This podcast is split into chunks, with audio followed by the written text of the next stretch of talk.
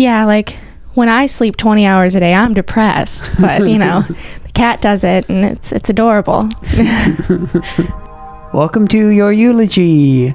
On this episode, I interviewed my friend Linz. Um, they were a great guest. We talk about Wicca, which is like pagan shit. Uh, we talked about depression and uh, loss, and it was a uh, wonderful time getting to know my friend better. And I hope you enjoy this episode.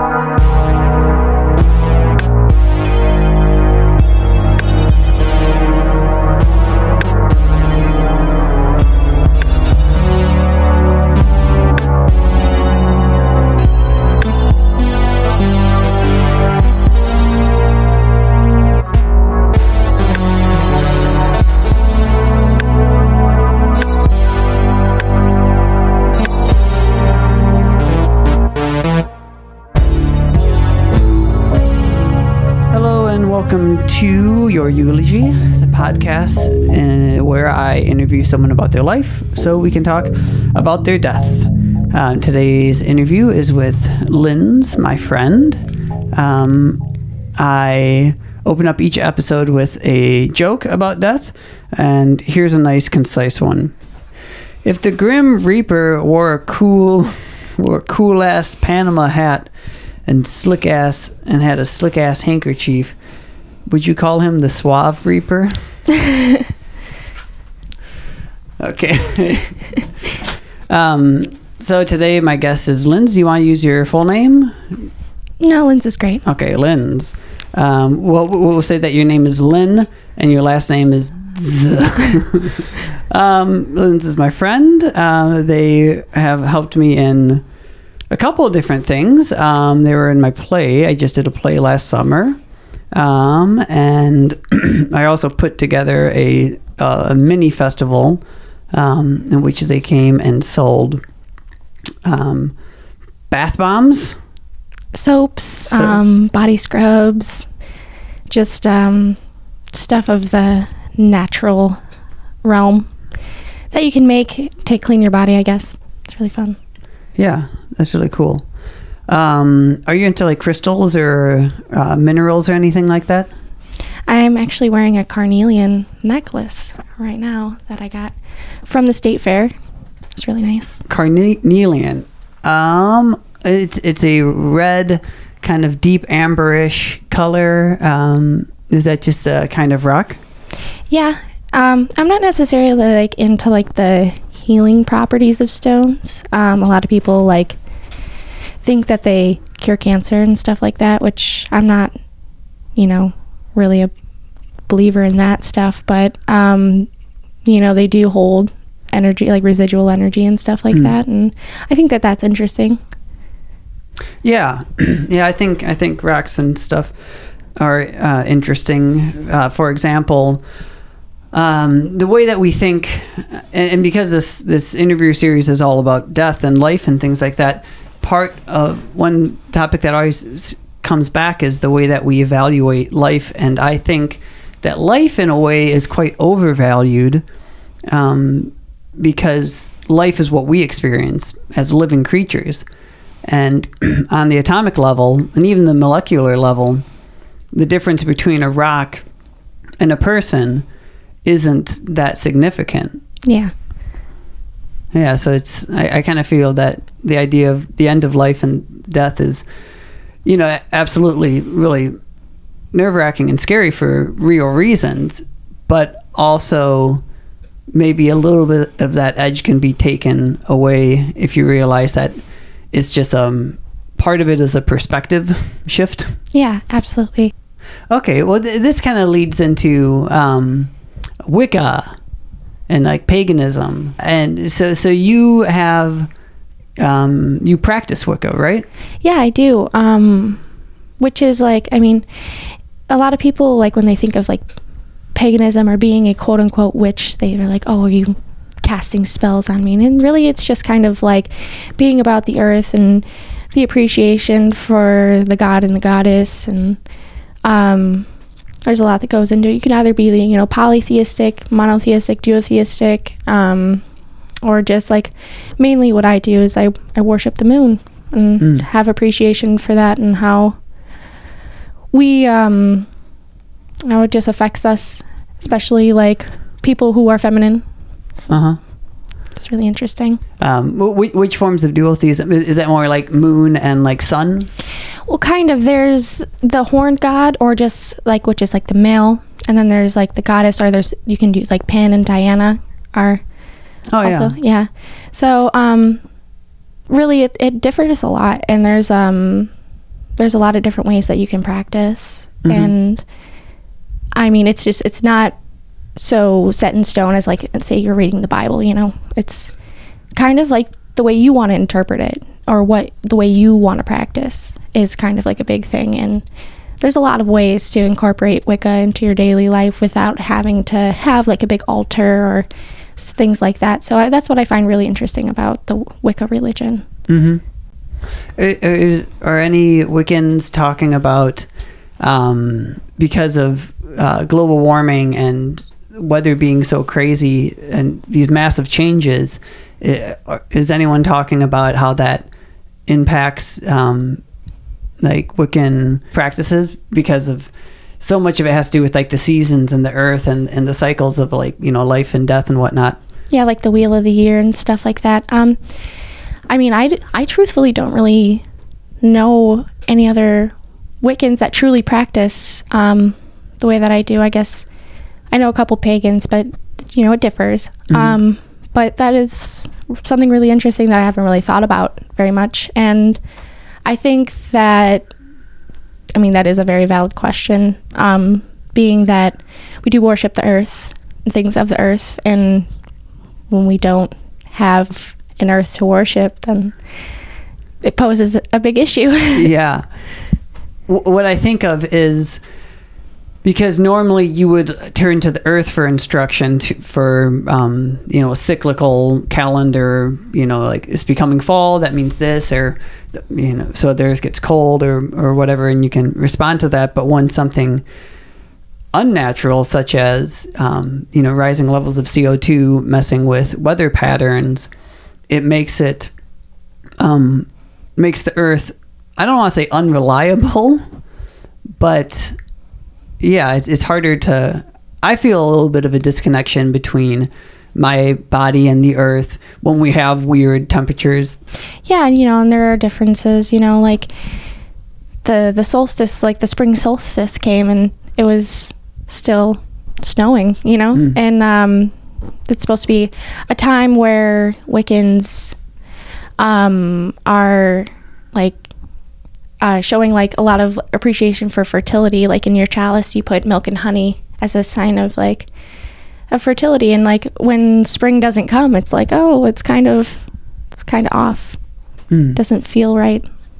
Yeah, how do you feel? What part of you do you think connects to this um, perspective of of your life? Um, Um, well, like the main thing I guess that I'm responding to in that sense, not necessarily with seasons, but um, like the cycles of the moon, especially like being someone who, um, you know, is like a femme person. Um, you can say, um, you know, just like cycles with your body and stuff is like all correspondent to the moon, and um, that is something that I connect with like very heavily Mhm. with, and um, that's yeah mainly where my appreciation and praise in Wicca comes from. Speak. Okay, so the moon, uh, femininity. Let's talk about femininity. What is your and and we don't have to. If there's any like details or stuff you don't want to talk about, like I can edit it out. You know, like if you don't want to talk about like being non-binary or Oh no, that's fine. anything like that. Yeah. Do do you have any like feelings or thoughts about um, you know lunar associations with like femme people? Well, I mean, um, my my femininity is my femininity. Like, regardless of being non-binary, um, I feel like there are definitely parts of me that are fem- feminine, but I do have this masculine energy as well. So that's where kind of the confusion or the gender queerness comes in because I never really like felt connected to my body in that sense of like um like a lot of people are like, you know, have a very maternal instinct and things like that, which I don't feel like I don't have, but I just don't feel like I can relate to myself as a woman. I've never really felt that. I don't know. It's it's something that I can't necessarily explain with a lot of nuance cuz it's it's still something that I kind of struggle with. And um I think that, you know, being in touch with the moon a lot and using that as a tool it kind of does help me relate to myself in a feminine way, hmm which is really excellent, I think. Yeah, that's um, and I don't want to say call it a beautiful analogy because for you it's not an analogy, but for me it is, and I and I really identify with that statement because it's taking a really clunky synecdoche of a concept such as like gender, um, and you're taking just one aspect of it that you know to be true and being able to like hold on to that is is much more easy to do than the idea of like, am I a man? You know, because that's like, what the fuck does that mean? Yeah. There's a billion different ways to think about that. But if I say when I do um, this or that, um, I, I feel like my masculinity.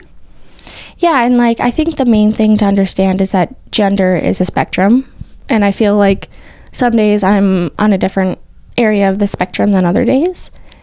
Which like that being embraced more and more in modern society is something that makes me feel a lot more comfortable just like living day to day um knowing that you know there are people who are like hey like I don't know what I feel like. You know, even going into um, people who are gender um, fluid, you know, they kind of feel like they switch from day to day. And honestly, I feel like I'm kind of just in this null area for most most of the time. But I mean, yeah, it does change, and I'm learning to kind of be more comfortable with that, and it's becoming more easier, more easy. Yeah, yeah. Um, let's talk about animals, doggies and bunnies. W- Um, w- where does that come from? What do you do? You feel a, a different connection to animals than people, or do you just feel like a more direct connection to them? Um, I feel like it's a lot easier kind of to be around animals on a day to day basis because, I mean, you know, they clearly like don't judge you. They're just like hanging out. You Yeah. know, they're just they just want affection, and I feel like in a like a broader sense, like that's just kind of what like humans want, but we're like burdened with being able to reason and Yeah, I, I, I, I stare at my cat and I just I'm so envious. I, I, I see her like sleeping and it's just so beautiful to see something so relaxed and not in an internal loop of hating themselves for relaxing. yeah. It's just like, how do you do it? Yeah, like when I sleep 20 hours a day, I'm depressed, but you know, cat does it and it's it's adorable. Yeah. So yeah, not not receiving judgment from animals. I, I mean, I, I think the the prefrontal cortex is the double edged sword of mankind.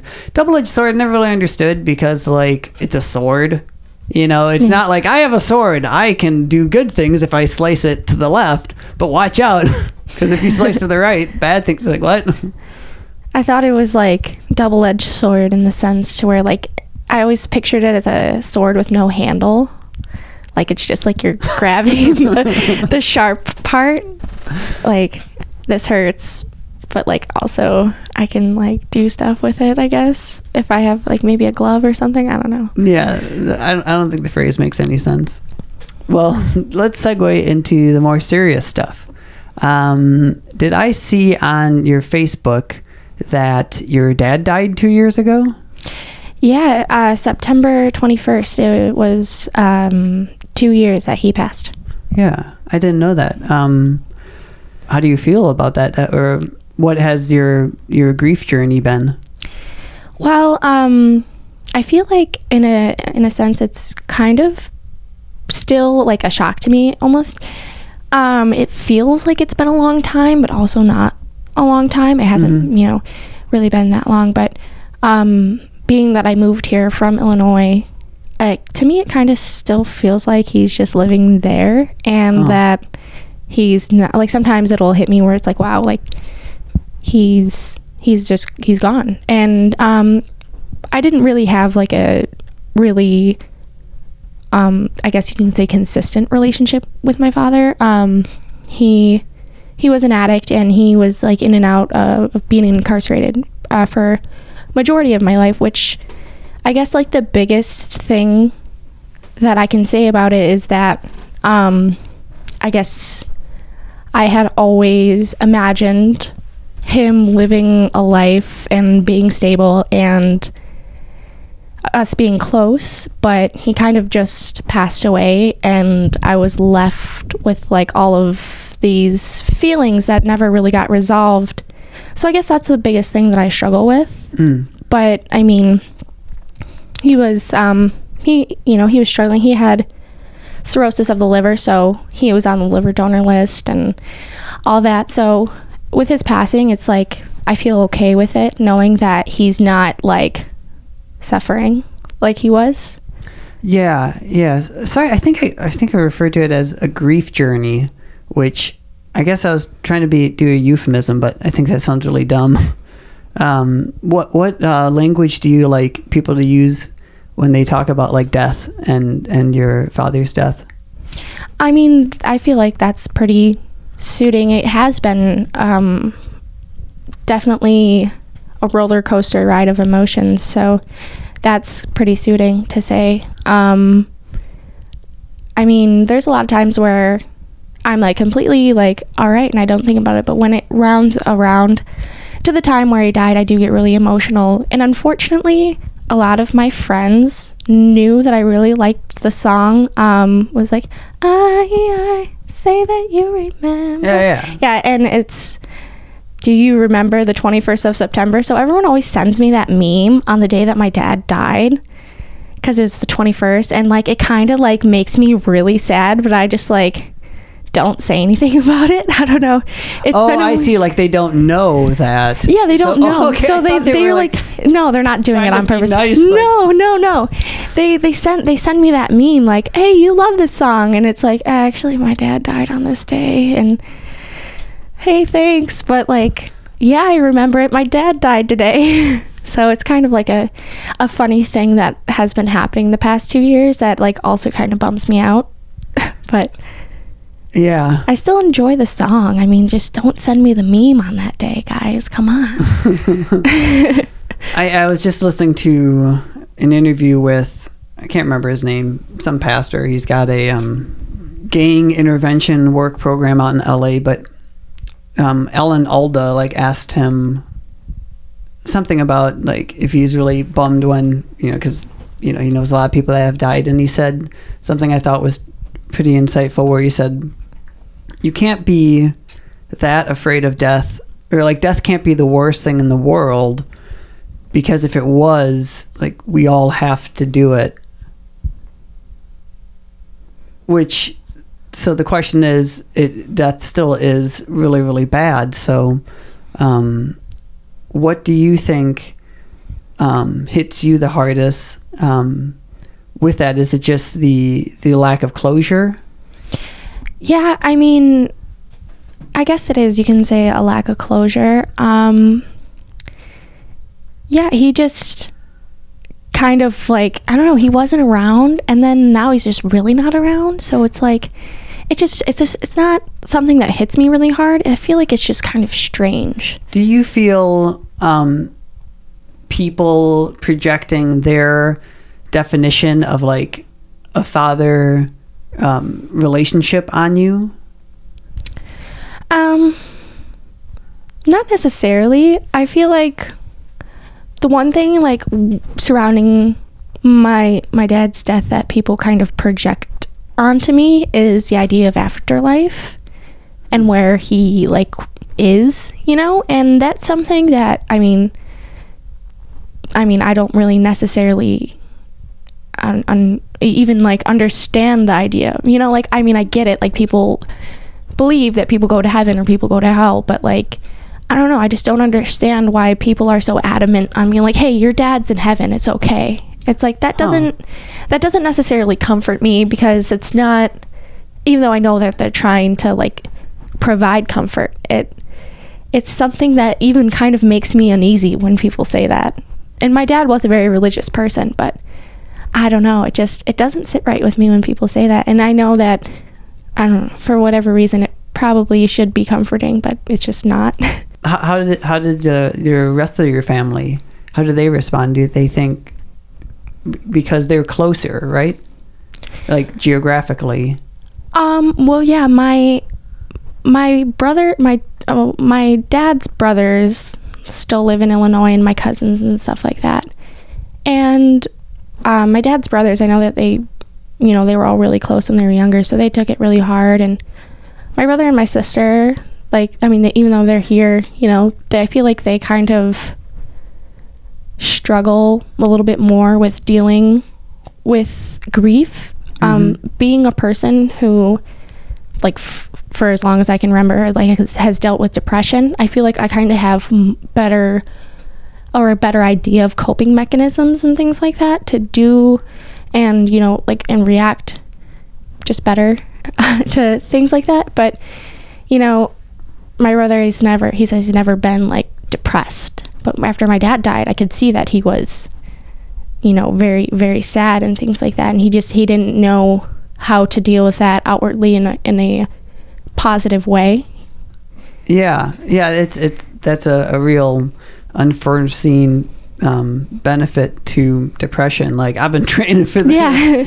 Been training for this for years, guys. I suppose in in a funny way, there's kind of a Buddhist um, mindfulness uh, benefit to um, having depression and understanding that your feelings um, and the effects that they have on you aren't true barometers for your life, but something that you experience. Uh, would you agree with that? Yeah, um, yeah, I can definitely agree with that. Um, excuse me, sorry. Um, and I think that is kind of like a more easy way to like kind of look at things, you know. Well, not necessarily easy, but something that kind of like can give me more peace of mind with myself and the way that I deal with depression and things like that. Mm-hmm. Yeah.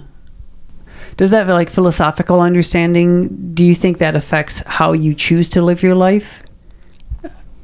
Besides just like you know coping with um, depression, do you, do you think it has changed your outlook on things? Everything from as small as not being pissed off when it's a rainy day and you have to go like walk a dog or something to you know something like the, the uh, early death of your father.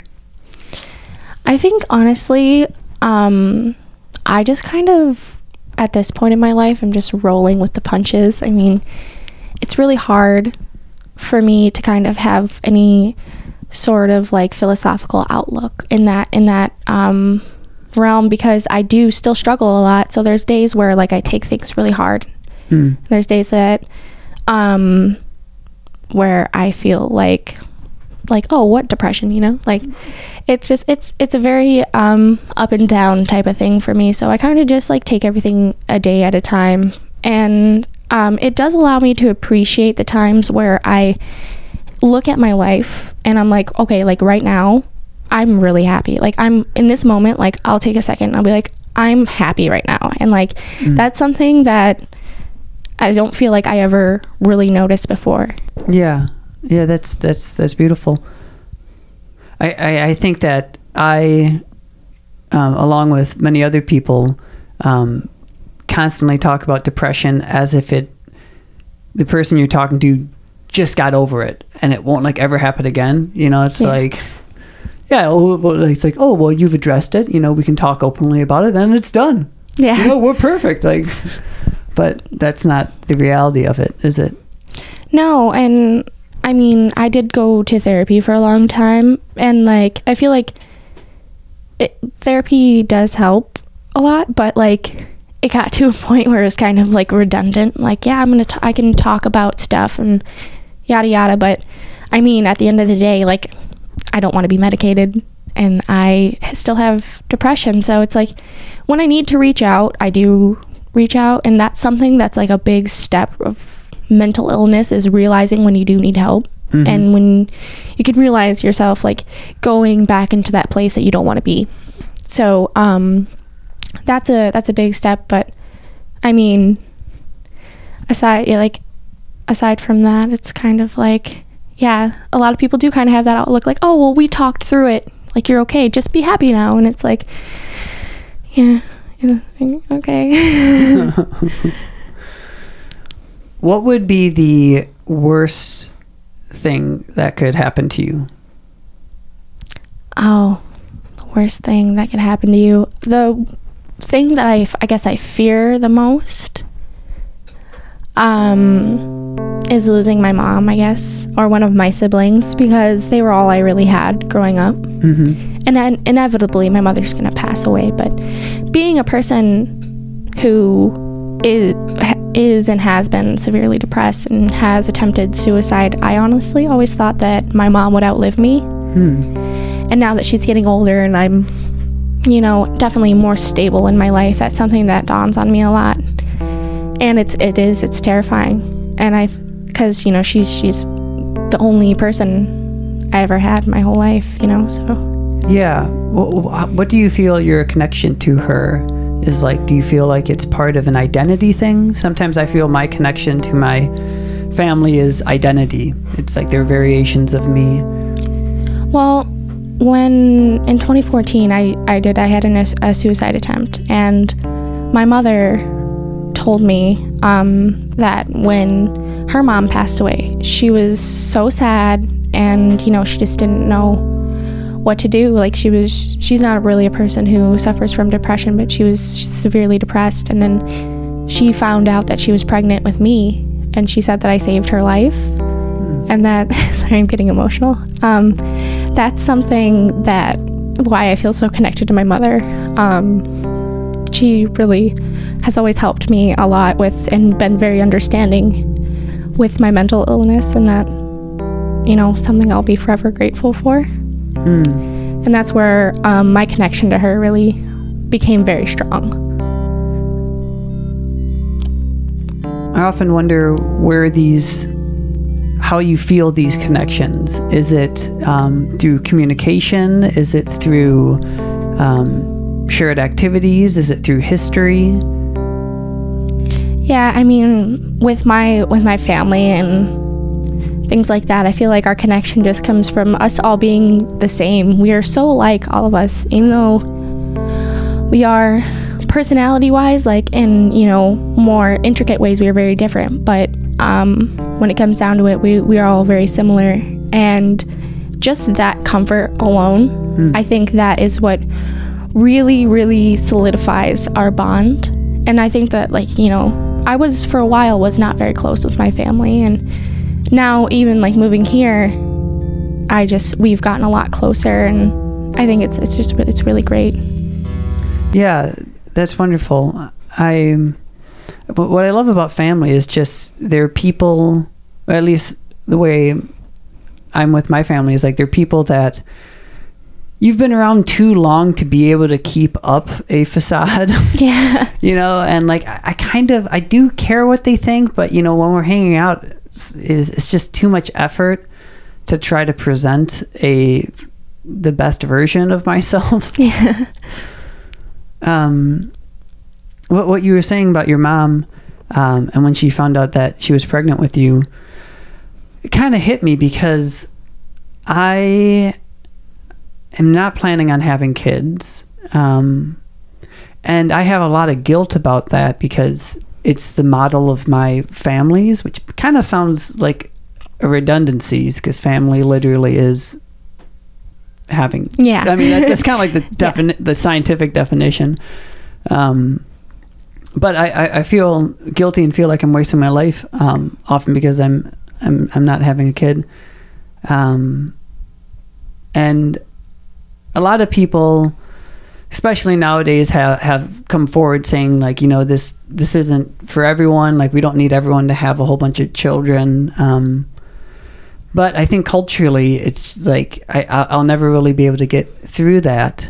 So i like to think that that connection um you, you, your mom had with you um is some universal thing that applies to everyone, but it also kind of stirred up my one of my darkest fears that I am that the meaning of life is to have a child so that you can love as much as um, your mother loves you and the strength that she gave you um, kind of breaks my heart. Yeah, well, I think that it's it's possible to love someone with that capacity without like being, you know, like necessarily like a mother or father, you know. I mean, there's people who like foster and things Mhm. like that, and I don't plan on having kids either and um if I ever did feel the need to nurture someone in that sense, I would definitely become a foster parent and um I think that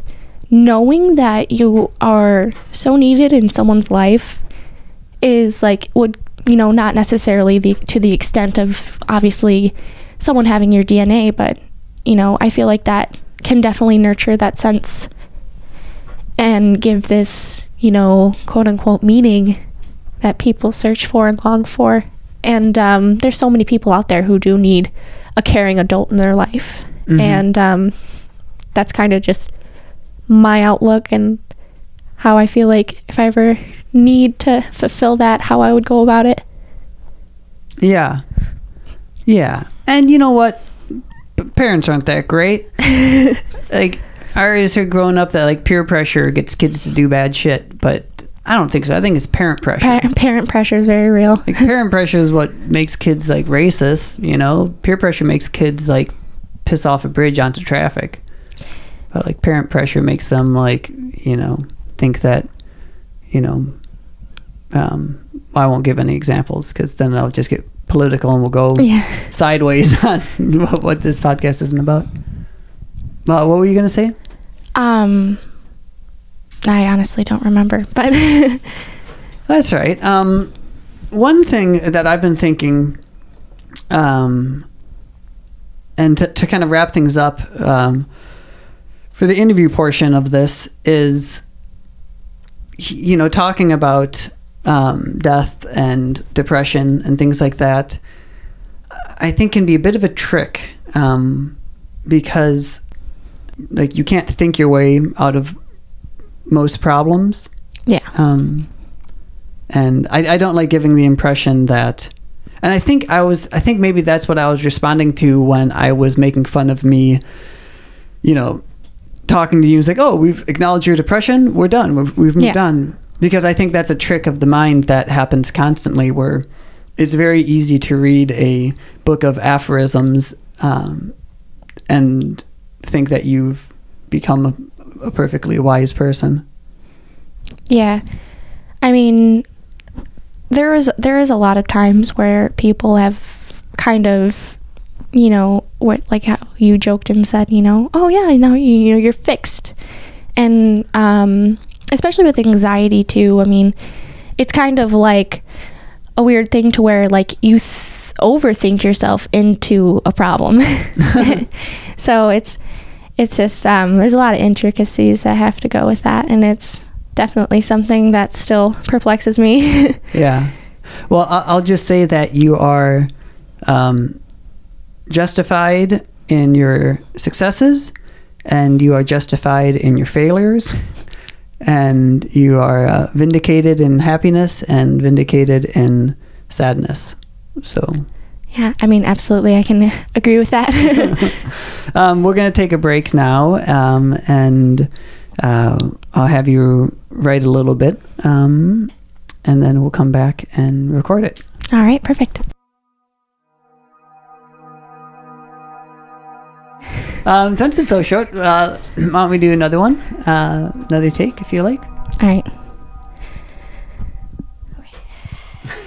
that was good, though. All right, here lies Linz, lover of soup and gaudy sweaters. Remembered fondly for singing surf rock songs to cats and their impression of Dana Carvey as a gopher. Gone, yes. Forgotten, no. Because I keep finding these weird Polaroids of them stashed around my apartment of them dressed up like Bob Ross. Uh, that was beautiful. Perfect. Thank you. this has been your eulogy. Uh, my name is Matthew Schneeman. I uh, produced and edited and did the music for this episode. Thank you very much for listening, and thank you to Linz for being uh, a wonderful guest. Thanks. Thanks for having me. Yeah.